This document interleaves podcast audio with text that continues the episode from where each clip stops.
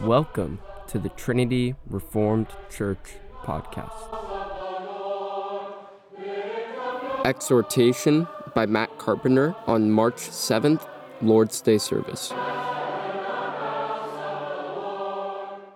God puts people into our lives for our growth and also for theirs. I'm sure there are people in your life that, if you were honest, you would admit discourage you, or that you wish would change. Maybe they do things that irritate you, or maybe this person is in sin and you want them to repent.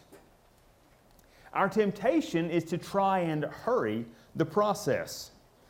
We pray, and then in 15 minutes, when the answer is not given, we think, well, now it's my turn to do something. We want to take matters into our own hands. Kids, this is likely for you a time when you're tempted to do something because your brother and sister won't do what you want them to do. And you want to help them be a better person, even if that means making them do what you want them to do because you love them. Perhaps, and this goes for both adults and children, you've tried to help someone see your point of view by expressing it at a higher decibel level.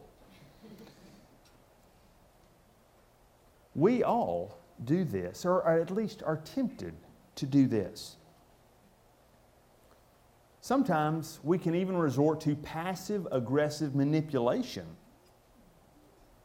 to get the person to change.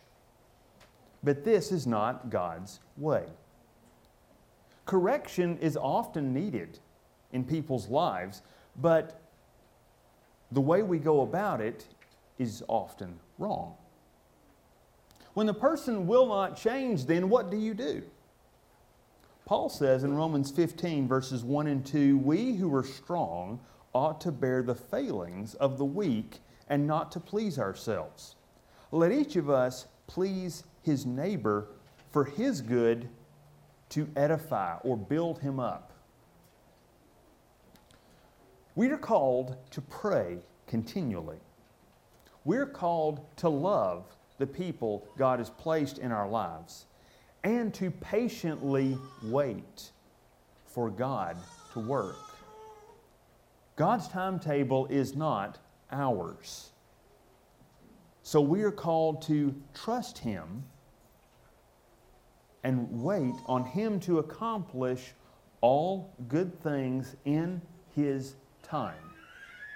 And in the process, we will probably learn a few things ourselves, which is part of the point. Thanks for listening. If you want to find out more, check out our website at trinityreformedkirk.com. That's trinityreformedkirk.com.